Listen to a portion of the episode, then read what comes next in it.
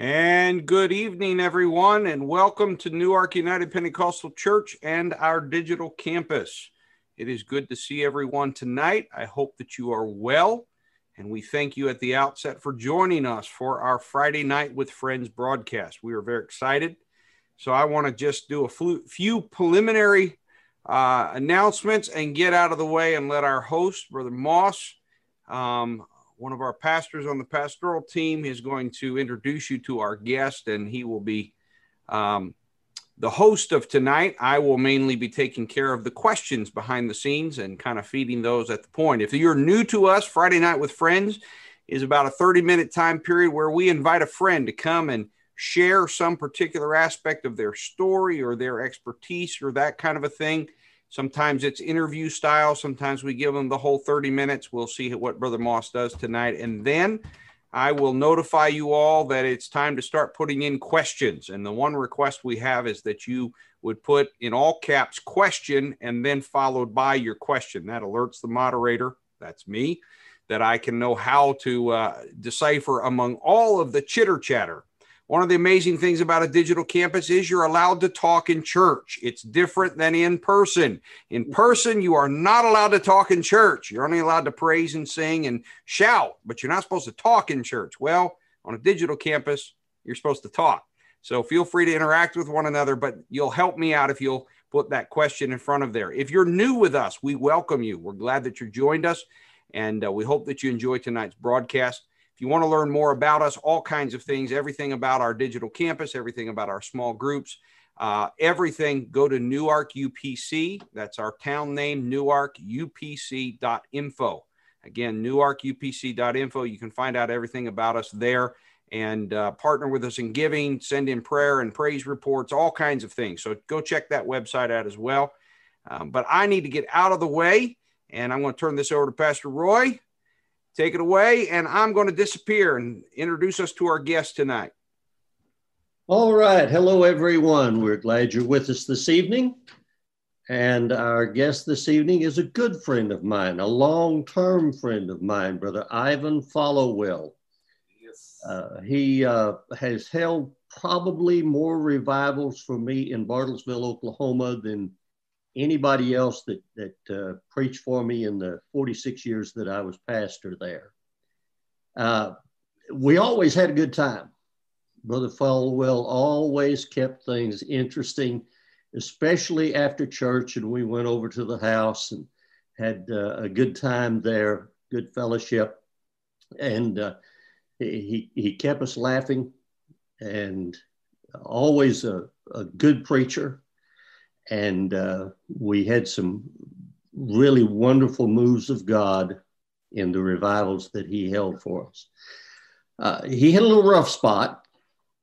Uh, I'll put it that way. He might he wow. might have a, a different adjective to describe it, but through all of it, found that the the mercy of God is still great, and uh, we've asked him to come tonight and share some of his testimony with us, and we'll have some questions after a while. Brother Followill, why don't I just get off and, and let you tell your story? You you know it is better than anybody else. So rather than uh, hanging around and, and maybe even complicating things, if uh, you could just tell us a, a little bit of uh, how God has has worked in your life. God bless you. Thank you for being with us. Thank you, Pastor Moss. Praise the Lord, everybody. Am I there? I can't see anything. You are here. Okay. It's an honor to be with you guys tonight. This is a, uh, I must admit, a complicated thing to talk about because uh, when you fall away from God, there's so much guilt, and uh, I don't like to use the, the word shame because I've learned the difference in guilt and shame. Guilt says, I made a mistake. Shame says, I am a mistake. And that is why so many people uh, can't dig out of the the hole that they're in after they have stumbled because there's this feeling that I've let people down, first of all, but most of all, I've let God down. So if I get emotional tonight, please forgive me. Uh, God's been very good to me.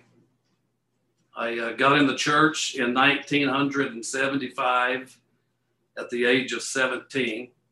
Uh, I never knew anything about church, didn't know anything about Pentecostals. All I knew is I'd see them in the store and they had this bun on their head and this kapoof.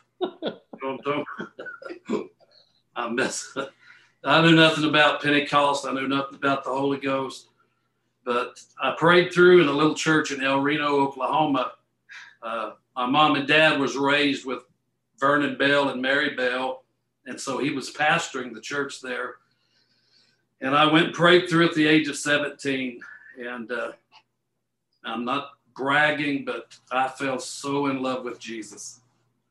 And I, I would get confused by some of the elder saints that would come to me, you know, being kind, but they'd say, never lose that zeal, never lose that excitement, that first love. And I thought, how could you ever lose this? How could you ever not feel this attitude of gratitude that they're talking about losing? Well, life gets in the way sometimes. If I went into my my whole testimony, you don't have enough time tonight, but I'll, I'll give a little synopsis God's been good to me. I uh, got married. Uh, after a little while, we started preaching and evangelizing. And as Brother Moss stated, I preached for him several times. And if I told you everything about him, we'd be here all night tonight. Oh, uh, now this is sounding interesting to me, Brother Followill. Maybe we got to have you come back and tell us all of those stories for another broadcast. If Brother Moss was always the most dignified. As a matter of fact, when I knew I was invited to preach in Bartlesville, I was so intimidated because he, he I just thought he was a just very educated, high society. He never knew I knew that or thought that. I never told him that he was far from that. He's educated, but he's down to earth. He's just kind and loving his wife. Uh, she can cook real, real good. And as soon as you guys are back uh, out of your your shutdown or whatever you're doing now, sis, I want to come back eat. So anyway, thank you for having me.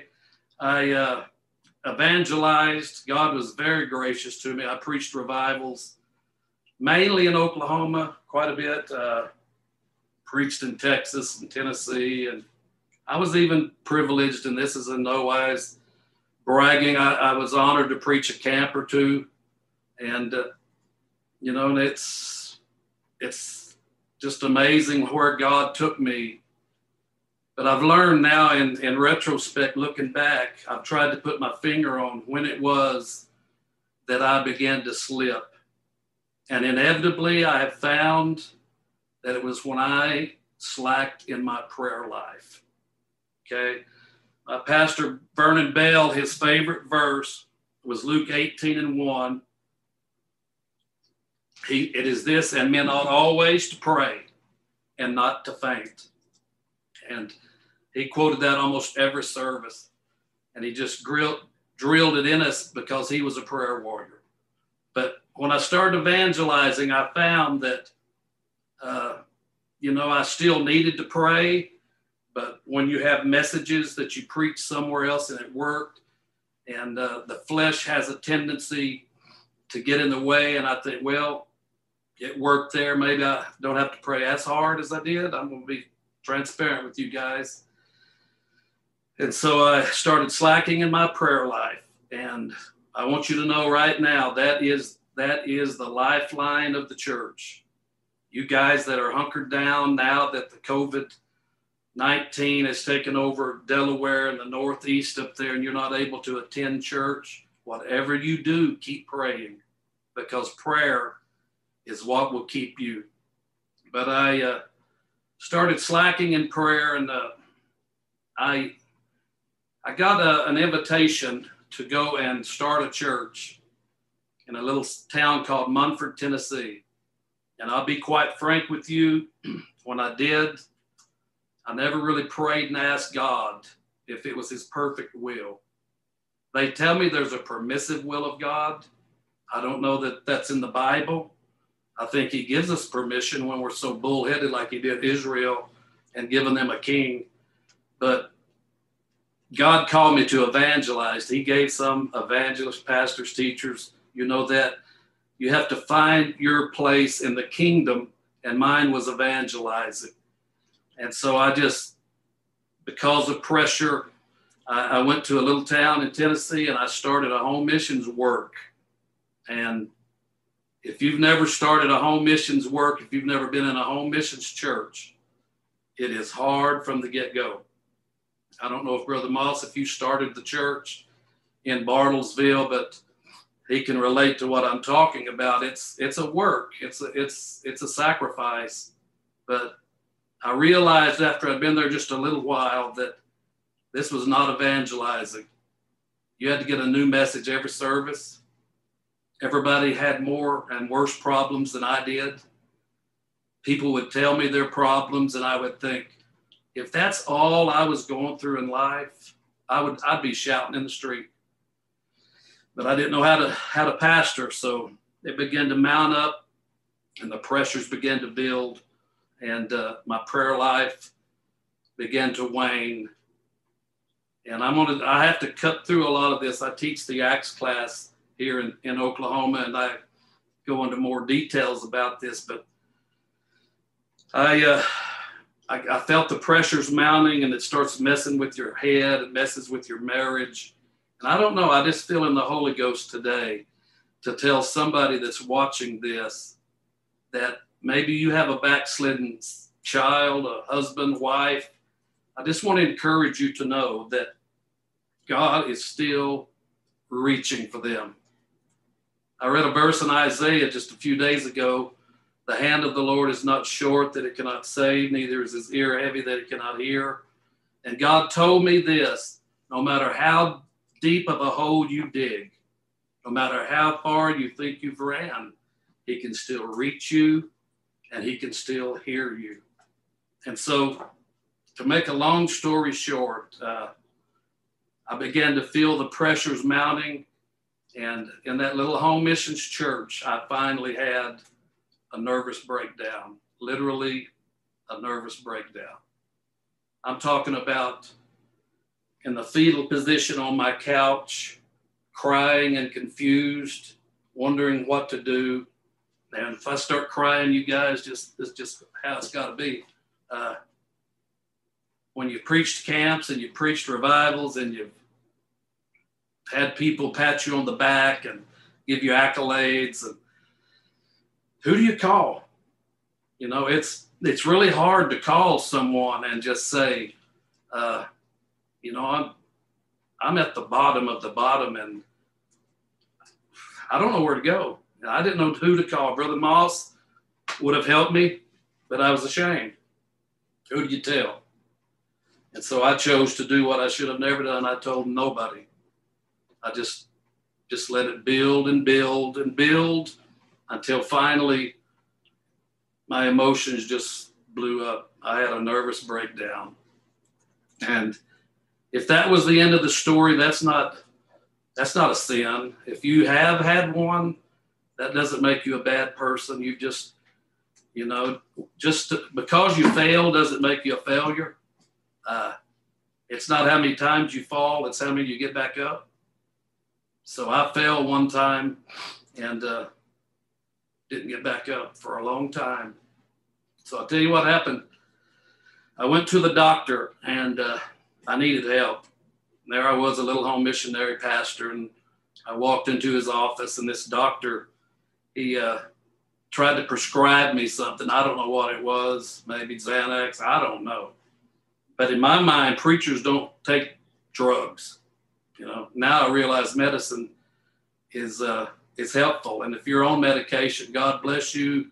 Uh, one doctor finally told me after I'd gone through a lot, he said, Ivan, if you need it, it's medicine. But when you just want it, it's drugs. And so if you need it, don't be ashamed. You know, we all go through things. But I went into his office and he got his prescription pad out and he began to uh, tell me he's going to write a prescription. I said, "No, doc, please." I said, "I don't, I don't want to get on, in my mind, drugs." You know, I said, "I don't want to get on drugs or medicine."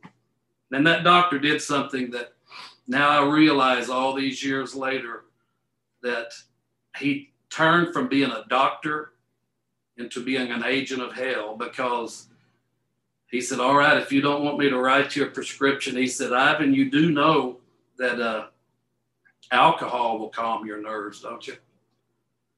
And I, I leaned back and laughed. I said, I said, I don't know where you went to college or where you learned. I said, if I don't want to take medicine, do you honestly think I want to drink? It made me mad. I just stormed out of his office and uh, went home, no better, got worse. Because uh, you got to understand, life just keeps coming at you. It'll, it comes from every direction. Don't anyone misconstrue what I'm telling you here today. It's God is good. It's never God's fault. It's never something God didn't do. It's like the little lady uh, and the man that was driving down the dirt road one day. It's probably an Oklahoma joke, but uh, they were driving down the road. The man was driving. The lady was sitting over there by the window, and she said, "You know, Earl said when we first got together, said we sit right beside each other." And uh, he said, "Well, Marlene, the steering wheel's in the same spot." So she is the one that scooted over. I can't see all of you, but I know some of y'all are just cracking up right now. So the thing is, God never moved. Anything that I went through, I'm the one that moved away. He's the same yesterday, today, forever. So I went home. I don't know how much time transpired. Had kids, had three little boys. Uh, and if you got kids, you know, they in themselves are a handful and take a lot of time. And so you got three kids in a, a small home missions church, and they made me youth leader of the section. And I preached a camp or two there, and I was getting stretched real thin until finally one night I just I couldn't take anymore. I just that's when I got went to the place I told you. Um, I got worse and worse and that that nervous breakdown came back and i'm in the fetal position again and i'm crying and then all of a sudden just like out of the blue i see that doctor's face and i hear his voice as he says you know ivan alcohol will calm your nerves. I don't know how many nights i thought that. I don't know how many nights that i resisted it. But after a while of hearing that that voice uh, I just needed some relief. I should have cried out to God. I should, matter of fact, I did. I went on a five day fast, and it seemed like God forgot who I was, but He hadn't. It was just me giving up. And so I finally, one night, I, I was sitting there, there, I hear, hear the doctor. He comes again. You know, it'll, it'll calm your nerves. And, uh, I just want everybody to hear me now. I don't have time to tell you the whole story, but uh, AA will try to tell you that, you know, once an alcoholic, always an alcoholic. And something else I learned AA will try to pass the buck. And they tried to blame it on my daddy. He never drank. Blame it on my mama. She never drank. So they went down the line until they found my grandpa or an uncle that was an alcoholic. There it is. Now you're condemned to a life of alcohol. But I want to make the I want to make it clear here tonight. I'm the one that did it. Okay, I've, I've always wanted people to understand. I don't blame the church. I don't blame God by no means. I don't blame my marriage. I don't blame poverty. And if you've ever been a home missionary preacher, you know it's then when you understand why they call us Pentecostal. P E N N Y. There y'all go laughing again. Thank you. Thank you. But I, uh, I don't blame it on any of that. I blame it on me just giving into the pressures. I've learned something since then. I want, I want you guys to hear this. I don't know if you know this is, you know, it's in the Bible, but I, I learned all this after I came back to God. Uh, in Luke 21, Jesus warned the church talking about the end time and the things that was coming on the earth. And he said this He said, Take heed to yourselves, lest at any time your hearts be overcharged with surfeiting, drunkenness, and the cares of this life. Well, I got a Greek Hebrew lexicon for Christmas one year or something, and so I I uh, study in it and I read in it until I left it on the coffee table one day, and the puppy got a hold of it and ate Genesis, and uh, I wanted to kill him, but hey, he barks Hebrew now. So anyway, I uh, I found that when I studied this, it's so much deeper than we think just by reading the words. He said surfeiting, and if you read that word in the Greek, that's, that means like a, a hangover, a headache, or confusion of the mind. He said, These things are coming. He said, and drunkenness is coming on the face of the whole earth. And the word drunkenness there is actually a Greek word, methe. Just methe, M E T H A Y. And it's, it's not coincidental that it's in there, but when you look at the true meaning of the word methe, it doesn't just mean alcohol, but it means intoxicants. Jesus said there's a snare coming upon the world that sna- that word snare is as a hook in the nose, and he said it's going to cover the entire world. There'll be a plague, not not a COVID. There's going to be a plague of addiction that's coming on the entire earth. It's going to affect every family, every nation, every city. You know, back when I was young, there was a town drunk, you know, in the little towns, and now every family has a meth addict or a and Jesus warned and he said, Take heed, pay close attention, it's coming. But then he wrote me a prescription that I never never applied to my life because he said, Pray always and watch that this day doesn't come upon you unawares. He said 2020, it's not coming, it's came, it's here. And so I saw that doctor and I I thought, what could it hurt? I mean, I'm not, what could it hurt just to calm my nerves because I need relief? So I went and I, treating this tonight more like the Acts class than church because I know there's church people watching this and you're aghast and some of you are like, oh my God, you've got to hear me. You're, you've got family members that needs to know there's a God that loves them and will deliver them. Okay, they don't need to be piled on and called losers and and rejects and no no no no no. They need to hear somebody say, you know, I heard this chunky preacher from Oklahoma. He's here. He goes to our church. I'll introduce you. But we, I want you to say, I heard this guy on a Friday night that came from the brinks of death and even beyond because that night I went and drove. I bought some alcohol. A preacher, y'all listening to me? And I sat in my driveway and I took a drink. And I'm going to tell you honestly, as God is my witness, that doctor was right because my nerves just went. But what he did not tell me was tomorrow it would be back. It's it'll it'll calm your nerves, but it's like a band-aid. And the next day it was back, and so you have to calm them and and I can't go into all the details and it would take too long, but before I knew it, I had gone from just calming my nerves to losing everything I had. Uh, you know, I thought I lost my friends, and I did a lot of them. Uh,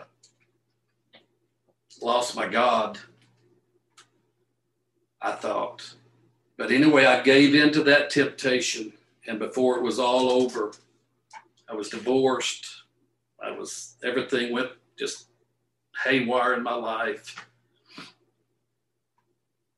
And in the year 2000, I overdosed and I died. I woke up and my oldest son, Nathan, he said, Dad, you died. The doctor told me, he said, he asked me if I was trying to kill myself. And I said, No, sir, I don't think so. But I didn't care if I died. And he began to tell me the numbers of the that it was in my system that country singer Keith Whitley overdosed and his alcohol was 0.5 something. Mine was 0.7. Uh, he told me I've never heard in the history of Oklahoma. No, he said, in the history of the world, nobody has ever came back from there. But you know what I saw when God brought me back? Sister, maybe it was you. God showed me a precious old saint of God praying for me. And he said, Ivan, that's the reason you're alive because you had people praying. Roy Moss was praying. There was people all over praying. And God brought me back from death. And I found my way back. Like I said, I don't I don't have time tonight, guys. I wish I could tell you the whole story. Found my way back to God. God refilled me with the Holy Ghost. Came to this little church in Mustang, Oklahoma. Uh, I've been here now for almost 11 years. And I've got my got my kids back. I lost my kids for what I thought would be forever. They moved to Nashville to get famous. But God restored me. He gave me my kids back. He gave me my friends back. But most of all, I got him back. And I will tell this to somebody right now that's watching me. Uh, after me asking God for the thousandth time or asking, please, God, forgive me, I couldn't. I was just so far guilt. And, and finally, one night in prayer, God spoke to me and He said, Ivan, I forgave you. Now you forgive you. And when He said that, it was like the clouds opened and the sun came out because whom the sun sets free is free indeed. So I want to I want to just encourage anybody that knows someone that's struggling. God didn't bring me back to polish my knuckles and tell this story. God brought me back to tell somebody you're not too far gone. You haven't gone so far, God can't reach you. Your kids, there's some of you you've quit praying for your own kids because they're so far. God wanted me to tell you tonight, brother, start praying again because God's about to bring some folks home. There's people watching this, you'd be shocked. I had someone call me uh, last week and it would blow your mind. And he said, I, I watched you preach. And this is someone famous and said, I watched you preach. And uh, here was his word, so it's coming to fruition tonight. He said, maybe you ought to be a televangelist. So, ta-da, here I am. But so you'd be amazed who all watches this, but I'm begging you in Jesus' name, don't judge. If anyone can, if anyone felt like they were just untouchable, that would that's what the flesh will tell you. But you can all fall but get back up again. Amen. I think that's about 30 minutes or close to it. Yes, sir, it is. And you've close. given us a powerful, powerful testimony.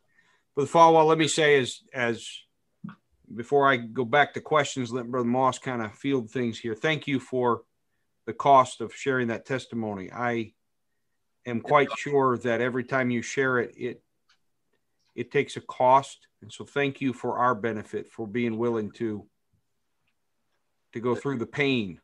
It's very painful. Absolutely, my friend. I the amazing thing about these testimonies in church, I think you need to remember this about your own pain.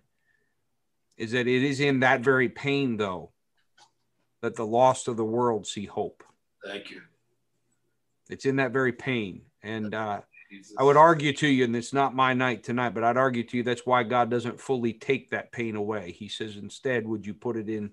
Would you put it into my kingdom? Would you let me use it? So, Brother Followill, thank you. Thank you um, for being willing to share. I, I have questions starting to roll in, folks. Now's the time to bring them in. And uh, so, one of them that I that I think is a great one to start with is when talking about coming back to God, yes. and and whether it is as extreme as as your example, or whether it is is somewhere further on the spectrum. Um, from your experience, speak to us about was the recovery or the returning back to God. Um, was it an immediate deliverance, or was it a process? Or something in the middle or talk about the the, the kind of the the tension between we, we look for these moments where God just boom and then everything's fixed. But then we also see that, that God uses time. Time right. not and and so this mixture of the two. Talk about from your own personal testimony that that question of process versus immediate deliverance, if you will. Yeah, it's it's a process because when I got back Brother Sholin, he, he'd make statements to me like, one day you'll preach again. And I'd look at him like, dude, you are out of your mind. I couldn't, I couldn't quote three verses. And I did. I, my brain was so scattered, but it was a pro, it was a process that God, he, you know, slowly but slowly, like I guess like someone that works out. I've never did it, but I've heard what what it's like. But you know, it's, it's a process of and that's what it was when I began to pray again and, and worship. You know, you could ask anyone in this church, I don't care who's preaching, who's singing, I'm going to worship God. The Bible said, To whom much is given, much is required. Amen. I learned my lesson, but if it doesn't happen instantly, don't give up. Because the Bible, we always like them instant healings. The Bible said we'd lay hands on the sick and they would recover. That's a slow process. Mm-hmm. So it's not always just boom. Mine was just over time, God restored me. So thank you for that question. Absolutely. Thank you for helping us out with that. Absolutely. Yeah. Um, Viv, thanks for saying I look good. You're very kind on uh, making that statement. Viv's always very kind from Australia. Hey, um, I got another question. I, I, I, don't know if Brother Ivan and, and uh, Brother Moss look good too, Viv. You might want to throw them a, a, a compliment too. They might they might like to be complimented. But anyway, got, a, got another question here. What are the greatest blessings you have received since the Lord brought you back? Maybe talk about a few examples of of uh, maybe we'd call it restoration, if you will. You know, where where you know the thing the Old Testament talks about God restoring that which the locust and the oh, yeah. and the cankerworm and so forth. Sin is is is that kind of a thing. It's those right. those images. It steals from us. It you know the devil comes not for any reason but to steal, and yeah. so but God gives it gives us back. Talk a little bit about that a little bit. Well, the Lord, I think the the greatest thing that God has restored in me is to reach people. He's, he's used me in the Acts class. If I, I don't know if y'all have that there, it's alcohol chemical treatment series. We have classes, and through that, and God, you know, my testimony and others, we've got a young man here that was strung out on meth. That's he just loves Jesus, and that's why I tell people this is a Methodist church that we go to. Come on, I'll wait a minute. oh, by, by the way, I did want to mention that I guarantee you these folks are laughing. It has been the bane of my existence to have Roy Moss as my father-in-law because of all these kinds of jokes. I can't, I can't stand the jokes, but for some reason, the church I pastor loves them. So right. I promise you, they are all laughing, falling off their chairs, and enjoying the humor. It's there. You're right in the right camp there. Anyway, what I what I've seen most is extremities. We've got a man that goes to our church or this church, God's church. He was the uh, the head man in the uh, Bandido motorcycle gang, bad to the bone. Now him and his wife both have the Holy Ghost, loves Jesus. Just stories of impossibilities That's what I'm seeing God restore. He's taken the hopeless that seemingly has no hope and given them hope. And I just feel it right now that you guys, I want start praying for those. I want you to, I dare you to start inviting people that that hell would tell you they have no chance whatsoever. Amen. Because if he did it for me, I promise. He brought me from death. You don't go any further than that. And so I, that's I've seen him restore that. And uh, monetarily, I don't, you know, I never have, you know, never had money, but God's been good. My kids bought me a new truck for my birthday or something a couple years ago. So now I can haul hay or whatever. That's something we in Delaware know a lot about is hauling hay. we spend a lot of time hauling hay. No, I'm kidding. I re- we most of us don't know nothing about hauling hay. That's for sure. Is, is there a bale of hay in the state other than the Halloween decorations? yeah, there are. There are a few farms left, Dad. There are a few farms, but most of them are down in southern Delaware, down with the chicken farms and the beaches. So there's, So there's just here, not as many. the main thing that, that God, you said, restored the canker worm. He restored my joy. Amen. All right. He restored my joy. And so, Amen. Yeah, you hear the psalmist, you know, created me a clean heart, oh God, renew a right spirit within me. Don't take the joy of your salvation from me. Let it be Right. present within me. And at church, I'd encourage you recognize, and remember our vision statement, all making disciples of all. right, All includes the impossible. Jesus' name. All includes the ones that we have no idea how. Can I butt in here just a second? Absolutely. Sure. Jesus took a, a trip across the lake or a sea, the Bible calls it both. He had just fed multitudes. And he got on a boat, faced a storm. The Bible calls it a tempest. I call it an impest because hell was trying to keep him from that place wherever. And he left a multitude and took a, a trip over for one man. You read the story. When he got across that lake there was one man that he came to save. And this man had over 2000 devils in him. So he was buried under all these problems but under 2000 plus addictions and anger jesus heard the cry of somebody's baby boy Amen. he said wait boys we got to go to the other side Absolutely. he did all that for one man. Here I am. You know, Absolutely. that's your boy. That's your daughter. That's how important they are. So Another story that is familiar to all of us, I remind you of, is he did the same thing. I must needs go through Samaria. yeah, One woman, Or one woman. isn't that amazing? The world, the world has exhausted the phrase personal savior, but he really is. Absolutely. And I tell people, I've learned that God, God doesn't just love me. I think He likes me. Say that again. I think more of us need to realize that that God actually likes us. I think God loves me, but I think He likes. I'd hate for God to say, you know, Ivan, I love you. I just don't like you. I've learned He He likes me. I think there's sometimes. I, I told the church the other night I cut up all the time, but I think there's times I say something and God laughs. Amen. That's just naive, I guess. But No, you. You hear me? He don't only love you. Sometimes you've been there in church. The preacher will preach a message and it's just like God throws his arm around you, says, I sure do like you. This is just for you tonight. So remember that. He loves you, but he likes you too. amen. I've got another question, Brother uh, Followill, which is um, this is a perhaps a little complicated, but I think you can speak to it, which is talk to us about the balance between demonstrating, showing God's unconditional love, which you've talked about tonight, his demonstration of that to you. But we as humans are also that vehicle of, of showing that unconditional love. And on the flip side,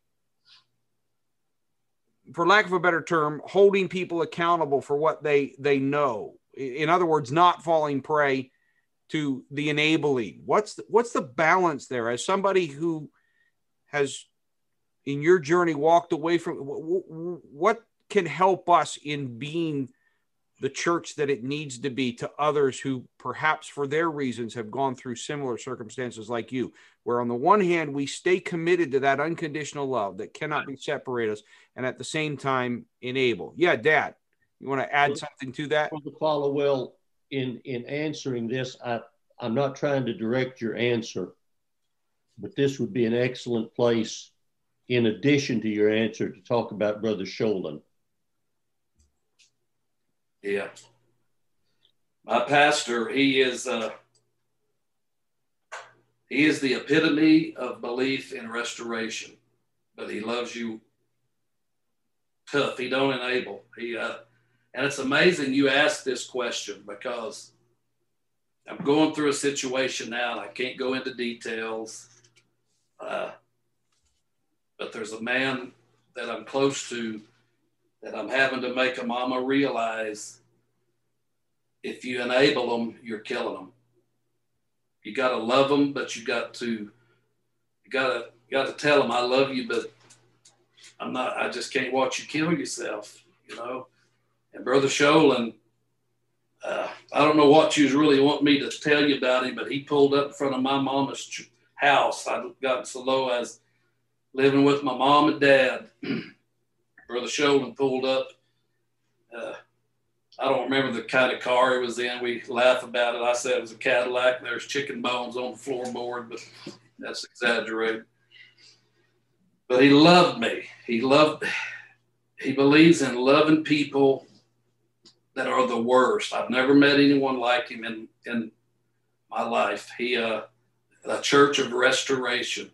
Is that what you wanted me to talk about? Absolutely. It's because because true. I will add the question. Who submitted the question didn't put this, but true restoration requires both unconditional love Mm-hmm. and this accountability or this not enabling. Yeah. And it's this balance of the two. And I and I have heard part of your testimony, so I agree with you, Dad. Talking about what Brother Sholin did specifically with you might be a good way to, to illustrate. What you see, the thing is, you asked me if it was a process. Yeah, it took a little while. He'd call me, and you know, he'd he'd love me, and then remind me, you know, you know, you're take your time, worship God, and he, you know, he he loves you, but he don't. He still loves God. We're not going to let sin just run rampant. We got people praying through that they don't know nothing about nothing. You know, there's a flip side to that. Leave that to the pastor. You know, let, let the pastor be the one that that tells them when to slow down, speed up, don't wear this, don't go. That's just let the man of God do that, and uh, just love God. Come to church and worship God. It's not your responsibility to, you know, line people up. Let let pastor do that, and then he can answer to God, and then he can have his breakdown. Not really. That's a that's a joke, bro. I'm playing. If you're called, hear me. He gave some apostles, prophets, evangelists, pastors, teachers. I've never known anyone more called to be something than Pastor Sholin. He's a pastor. He go he does stuff, and I think, oh my gosh, how do you do he? And he like water off a duck's back. He just goes on to the next person and loves them, and and I I pray for him. And I say, Pastor, how are you? I'm good. And I said, no, no, no, really, how are you? And I make sure he's doing good because I refuse to let hell, hell do that to him. Absolutely. I would add, folks, to to this that, uh, and I am a pastor. I that that I am not an evangelist, but Followill, God bless you. I love you, but I am not an evangelist. I That's am the a way I pastor. feel about pastor. I'm serious. Yeah, I am a pastor. Yeah. Right now, we're all televangelists. Yeah, exactly, exactly. But Yeah. one of I One of to be a good pester. well, I'm a pester too. That's for sure.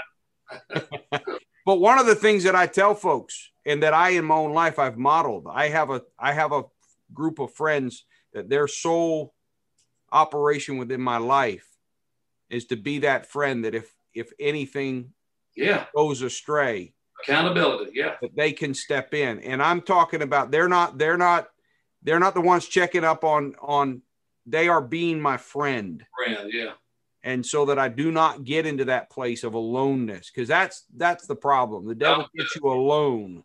Isolation. Yeah. Speaking of of that isolation and that, a question came in with regard to as you were being restored and all of that. How did your friends come back into your life?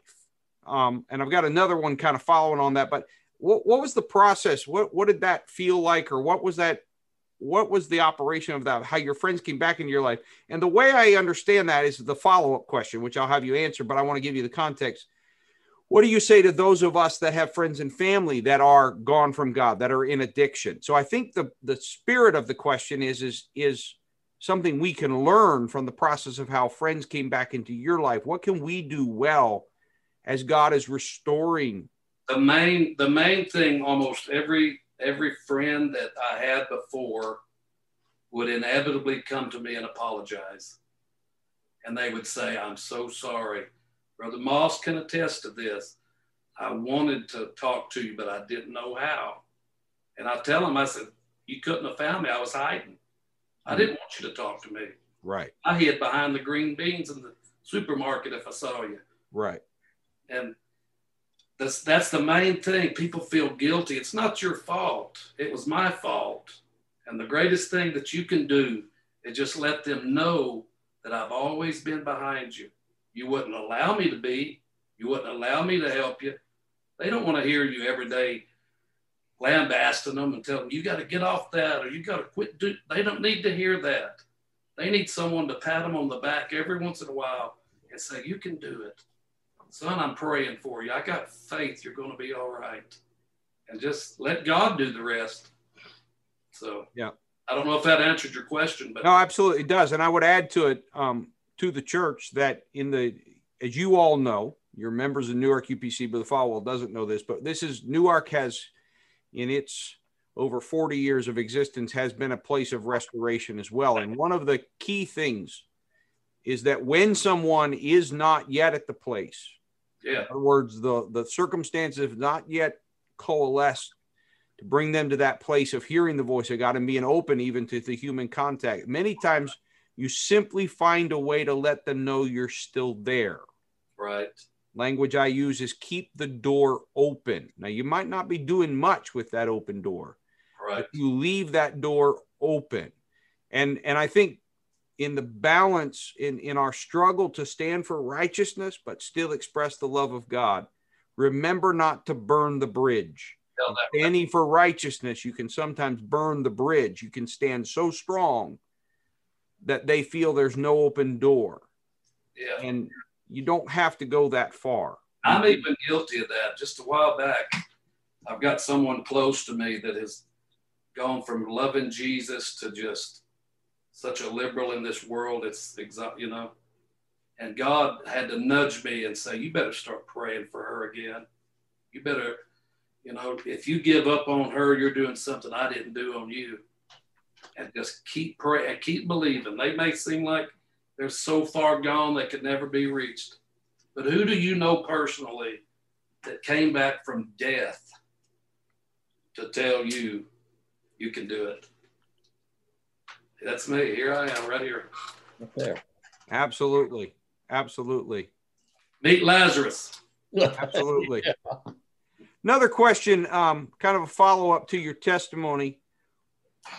If you boiled it down, what was the number one or number two biggest hurdle you faced in coming back? And here the person, you know, unforgiveness of out uh, uh, of outsiders or unforgiveness of the church or unforgiveness of God or unforgiveness of yourself or something else. What was the what was the, one of the biggest hurdles? I mean you've told us that you know that death experience right. God bringing you back that rattled you that got your attention. But then you've also said it's a it was a process and in a process where there was a man of god involved a, a believer that's walking with you and keeping kind of what was one of the biggest hurdles that you feel comfortable sharing? It's it's it's all on me. But my biggest hurdle was what people was going to think about me in the church. In the church, because there was many a time I thought about coming back, and then I thought they're going to look down their nose at me. They're going to think, "Oh, what a pathetic loser." And when I came back, and I just decided I don't care. I came home. I went back out to the campground like I've never not been there because God restored me. And if they had a problem with that, then that was between them and God. Mm-hmm. But when I made my mind up and I came back, it was the total opposite. It, people were not like that at all. As a matter of fact, they were just uh, the opposite. They just loved me and and just put their arms around me and and but my biggest hurdle was what will they say? What will they think? What would they feel? And it was an illusion. Yeah. Yeah, I I have found that in the church many times when God brings people back and he restores them the church does respond well. Yeah. Oh, better. And I think the challenge is is that where we may get it wrong is in our attempt, and it's this balance, and there's no perfect answer. We've struggled even right. in the conversation. It, in standing for what is right on the front end of things, sometimes we contribute to that illusion.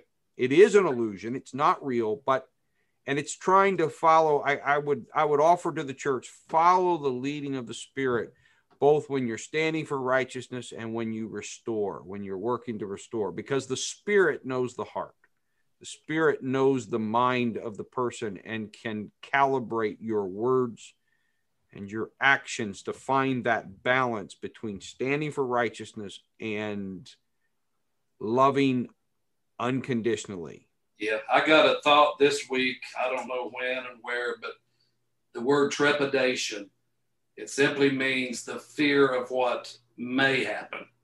Right. And that's that holds so many people back. Yeah. I don't have time to go into it. These girls may be here when I preach it. I don't want to run it. Understood. We don't. Hey, sermons are hard to cut. Sermons are hard to come by, so we don't want to go stealing a sermon if you if you got one. That's that's. It didn't right. say the fear of what will; it's the fear of what may happen, and it becomes a a shackle if you're not careful, and you can't let that happen. That's right. Church loves you. Absolutely, absolutely. Well, folks, all right, here we go. We got another question coming in you guys make me nervous now. I'm going to have to come up with my own questions, and you know that's not a good deal. So come on, keep pumping the questions at me. Um, it can be so hard to share a personal testimony. So, so somebody wrote in and said it can be so hard, so hard to share a personal testimony. How did you talk a little bit about how you came to the place, even maybe the process by you came to the place that you could share your testimony? And obviously, we know that you shared your testimony. I, I alluded to that even as we were chatting before the broadcast um, that Regina and I saw this. Of course, Regina, as a little girl, remembers you, and yeah, and, and the Mosses and her never forgot you and prayed for you. I know that. I, I every time here, I believe that. Yes, in fact, um, I, I won't say that that he's named directly for one of your sons, but I is it one of your sons named Caleb? Yeah, that's my middle boy. Well, my second son is named Caleb. Now I don't I don't think Regina named him directly after your son. Yeah, she said, Come on. All right. Well, maybe she did, but she told me that what it was was it was on her brain because of those boys, and and so you were very much a part of of of her life, and uh, and your testimony that you shared a few months back. You really should have named that my middle name, Leon. Yeah, I know. Yeah. That's a more that's a more famous part. That's a oh, more famous. I hated that name growing up. Well, your boys have forever ensconced that to be a, a, little bit more famous than than maybe you wanted it to be. Well, when I what I liked about the name Leon Christmas, I could look in my rearview mirror, and it'd be hanging in towns. No, come on, come on now, help me out, help me. All right. So, how did you come to be comfortable to share your testimony? I think a lot of it came from Acts class. We started, we opened Acts class, and I started teaching in there there's a lot of hurting people. And when they realized I was not just another church goer with a good story to tell, but what who was it, Brother Moss, that said, I am an eyewitness to his majesty? Was it James, Peter, one of them? Simon Peter, I believe. Yeah, I am an eyewitness. There's something about telling people I've been there. I've seen it. I've lived it and they just seem to light up when they realize, hey, he's not just telling me something he heard. Right. And that's, uh, I went into a Dollar General a couple of weeks ago and there was a man sitting at a table, and he was taking donations or whatever. You've seen them; they'll Yeah. get a donation, give you a button to put on, and he started telling me his testimony. And so I thought, here we go. So I told him my testimony because he thought he was the worst person ever. And when I got through, Brother Moss, he was trying to give me money. But you'll you'll you'd be surprised when people hear, hey, he's been there. So Did you take it? The money. what do you think? How much was it? Uh, silver and gold. How about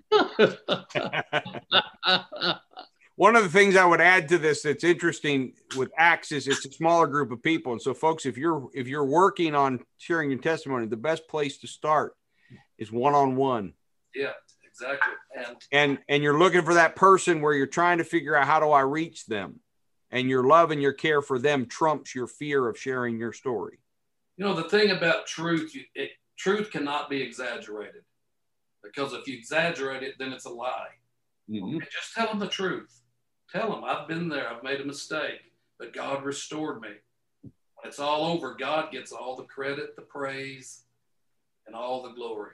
So So before before your experiences in, in, in that you've described here, you were an evangelist. So right, evangelist at its most basic term is one who shares the gospel. And obviously it has a little bit more technical nature within our movement, talking about those that travel from church to church and preach and and so forth. How has your restoration and that testimony affected your your witness on the other side? In other words, you were a witness before and you're a witness now yeah. how is that affected what it, what it, what is that is it different is oh, it man, it's amazing. It's I went to uh, Arbuckle Pentecostal Church like three weeks ago. They asked me to come down and give my testimony because they was bringing van loads of women out of prison that was transitioning back into the public.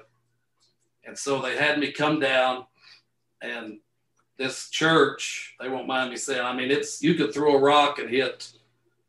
It's that Wynnewood Tiger King. I've never seen it, but they've talked about it forever. But it's right there. And what that has to do with this story, I don't know. It's just dropping names, I guess. Geographical information. It's right. But I uh, they brought in van loads of these women that was coming out of prison. And I gave my testimony. And I'm not exaggerating. Those women were in the altar crying, some of them jumping up and down. It's like there's hope. You know, that it was just amazing. That's that's how it changed my testimony. Now you can you can relate to people, you know. It, you know, I don't know. You go to dead churches and tell them, "Hey, I've been dead." Oh, there's that symbol again. Yeah, yeah. absolutely well we got just a few moments and my wife has a sp- i'm going to call her out she has a specific question for you so i think this is a good way to end she wants to know if you have any particularly great and funny and telling stories that you could share about roy and barbara moss Oh, yeah, I do. About him specifically. good He and I, uh, one year, was at the campgrounds and we were counselors. And I always thought Brother Moss, boy, he was straight laced. And y'all do realize the man's preached general conference. You do we know do that. we know You know, we he's, do he's way up there. Great. he preached it in Philadelphia, which is now that's our metropolitan city. That's what we operate in. The we're a part of that metropolitan area. In fact, Regina and I probably met each other playing on the escalators at that conference, though we don't know it or remember it. But He's so humble. I figured no one up there even knew he preached. no, we we know. We tell him every once in a while that he that he preached general conference. but he and don't I, tell it too often because we don't want him to get too big of a head because his head's been growing already. See how he's lost all his hair y'all because his brain's been growing. So But he and I was counselors out at the campground. And I always thought he was so serious.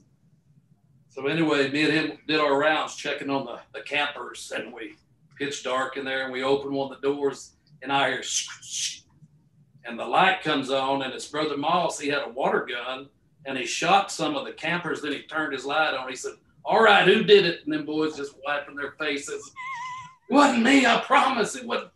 I thought he is just normal. He's just a normal What dude. was that you said about truth while ago? Yeah. But me and him, we had a blast, boy. And it was after after spending time one on one with him and his wife. They're just down to earth, wonderful people. I'm not just saying this. I would say it to anybody. They're just awesome people, and they're just always had a place in my heart for the Mosses. And he's he's been used of God. Brother Booker came through that church, didn't he? He did. In fact, he's been one of the guests. So you're in you're in great company. Brother Booker was on uh what month or two month six October- weeks ago. First Friday in October, I bel- or September. Yeah. he's quite a preacher. So, yeah, brother and sister Moss are just, you know, they're they're highly educated but very humble. Absolutely. Folks, I do want you to notice that the story is told. Brother Moss did not deny the story. He simply asked a Jewish question. What's that about truth? You got to learn to watch the fox. He didn't deny the story. He just It's hard. questioned it. He's a wise man. See, got to watch that. Brother Followill, we thank you for spending the time with us tonight. Ladies and gentlemen, we're at the top of the hour. We appreciate you being with us. Thank trust that you have enjoyed the broadcast. And again, if you are, are new to us, please come check out our, our uh, website, newarkupc.info. You can find out more information regarding us, um, particularly while we're in this season of COVID 19 and we meet exclusively at our digital campus six nights out of seven, Tuesday through Sunday. We are broadcasting. Monday is the one day we give staff off. And so uh, we welcome you to come back and join us for each of those broadcasts. We're so thankful you've chosen to be with us tonight. And so, brothers and sisters, it's been a joy. I wish you farewell and everyone have a great night. God bless you.